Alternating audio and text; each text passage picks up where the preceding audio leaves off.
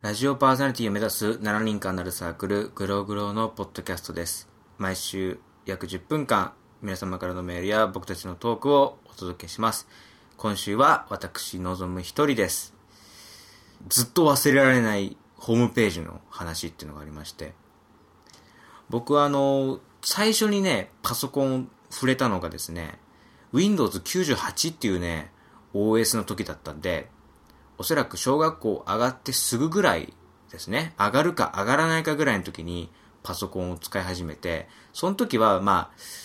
インターネットやってたかどうかは怪しいんですけど、なんかペイントソフト使ってお絵かきしたりとか、なんか、あとなんかね、ちょっと大きくなったらね、買った遊戯王カードをエクセルで管理みたいなこともなんかね、してましたね。その、そのデータが活かされることは何もなくね、ただただ、えー近所の、えー俺ルールをあたかも公式ルールのかのように振りかざしてくるやつに、ただただ負けるだけの遊戯王カード遊びをやっていたんで、その Excel ファイルは多分どっかゴミ箱に捨てられたまま、そのパソコンが壊れちゃったんですけどね。なんで小さい頃からね、パソコンやってたので、もうパソコンに初めて触ってからもう、え、20年は言い過ぎだよな。あれ ?10、10、数年は経ってるはずなんですよね。そのパソコン始めてすぐぐらいの時に見たね、ホームページがね、なんかね、未だに忘れられないんですよ。僕、ガンダムが好きで、その頃ね、小学校、中学年ぐらいだったのかな。ガンダムについて、まあ、いろいろ検索してましたね。もう、年の頃だとね、もっといろいろ検索したいキーワードはたくさんあるだろうに、僕はね、そんなことには目もくれず、ガンダム、スペース、モビルスーツ、スペース、水陸両用とかさ、ガンダム、スペース、登場人物、スペース、年齢とかつって、ブライトさんってまだ10代なの？みたいなことにびっくりしたりとか、その、その知識集めてどうすんだ？それやるんだったら、お前夏休みの宿題で全然手つけてない漢字ドリルを少しでも進めろっていうことをね、今、今思えば やっておけばよかったなってことばっかりなんですけど、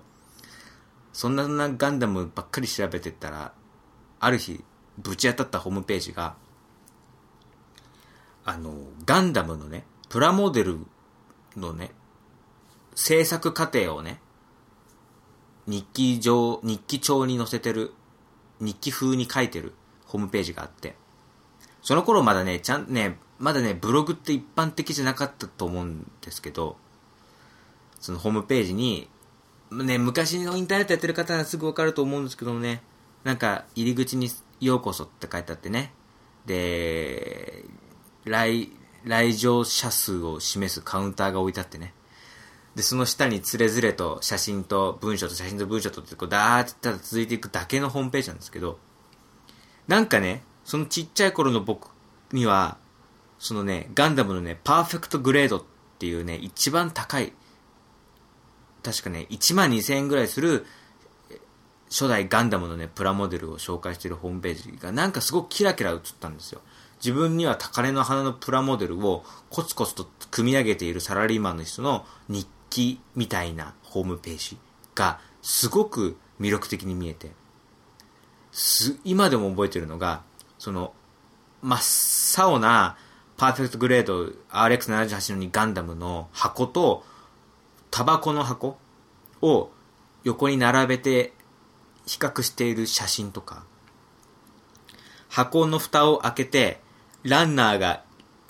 ランナーっていうまあパーツがくっついている板ですね。その板が何枚も入って束のようになっている様を写した写真とか、それを取り出して、ニッパーで一つずつ切り出していって、足から、足とか胴体とか腰とか、肩とか顔とかを作っていくその様。で、その色分けがもうすでにそのプラスチックの色についているから塗装もいらないでサクサク組み上げていけますっていうその文章とか。全部がなんかすごくこう魅力的に映って。背景は多分グレーっぽい壁紙で中央寄りに写真と文章写真文章写真文章が交互になっていって多分その写真っていうのを別になんかスタジオでちゃんと撮ってるんじゃなくて、なんかね、ちょっと小汚い男の部屋っていう感じのところに、グレーの、えー四角くて、えー、丸角の食事テーブルの上で、パーフェクトグレードのガンダムのプラモデル広げて、ちょっとずつちょっとずつ作っていく。で、日付も書いてあったから多分何日かにわたって作ったんだろうなとか、この人はサラリーマンだから帰ってきて仕事終わってから少しずつコツコツ作ってんのかなと。そういうやるってことはパーフェクトグレードってやっぱり部品数も多いし1万2000高いからたくさんこういろいろ組み立てる工程が必要なんだろうなとか、時間がいっぱいかかるのかなとか、工具は特別なものがいるのかなとか、子供の僕には作れないかなとか、なんかいろいろ想像しながらそのホームページを見てたんですよ。一番特徴的だったのが、今はもう見なくなったんですけど、その、インターネットエクスプローラーっていうね、Windows に入っているその、ブラウザですよ。インターネットを見るためのソフト。そのソフトの一番下段のところが、ステータスバーって言って、えー、ページを読み込みましたとか、ページが読み込ませんで、読み込めませんでしたとか、そういうメッセージとかエラーの表示が出るバーがあって、今の Windows のエッジになってからあるのかなあのバーってわかんないですけど、要は当時はあったんです。そのバーのところが、そのエラーが出るんじゃなくて、右から左に、燃え上がれ、燃え上がれガンダム、いう初代ガンダムのオープニングのね、飛べガンダムの歌詞が、右から左に流れてるんですよ。で、こんなことできんだと思って、どんなことしたら、こんなホームページ作れるんだろう。なんかちょっと、全部、全部に憧れちゃって、それ、そのホームページをなんか何回も何回も見てたんですね。なんですけど、いつの間にかこう、そういうホームページ見るようなくなっちゃって、見ることがなくなっちゃって、絶対にブックマークもしていたはずなんですけども、パソコン買い替えたタイミングだとか、そういうのもあって、そのホームページいつの日か行かなくなっちゃって、で、しばらく経って数年後、僕が中学生とか高校生になった時に、ふとそのホームページを思い出して、うわっと思って、めちゃくちゃ検索したんですけど、結局出てこなかったんですよね。で、今もたまに思い出すと、あの飛べガンダムの歌詞が右から左に流れてきて、パーフェクトグレードのガンダムをコツコツ作ってるサラリーマンのホームページどっかにないかなって、すっごいいろいろなキーワードを駆使して、いろいろなキーワードを駆使して、なんかその、なんだろう、人妻、スペース、えー、昼下がりの午後とかでキーワードで検索して、一しきり見てから、ああ、違う違うって言って、ガンダムスペース、パーティズグレードスペース、ホームページっていうのを検索して、ああ、ないなっていうのを見たりとか、っていうのがあって、ほんとね、あのホームページもう一回見れるもんなら、マジで、見たい。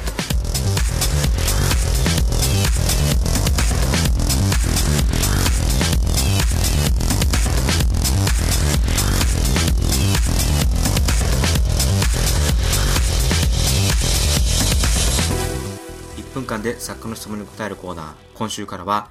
ゾッとした話。僕が小学生の時に、もうすぐ夏休みだっていう頃、家の近所で遊んでいたんですね。そうすると自転車で通りすがりの黒ずくめのおじさんが来て、坊主ビスケット食べるか？って急に挨拶もなしに差し出てきたんですよ。知らない人から物はもらえないって断ると、じゃあ捨てちゃうよもったいないよもったいないことになるよって言ってきたんですよ。それでも食べられないって言ったら、どっかへ行っちゃったんです。翌週いつもの全校朝礼で暑い中じーっと校長先生の話聞いてたら、先日学校で飼われてた動物たちが何匹か死んでいるのが見つかって、そのそばにはビスケットの破片が落ちていましたって話したんです。もったいないことしてよかったなって思いました。っ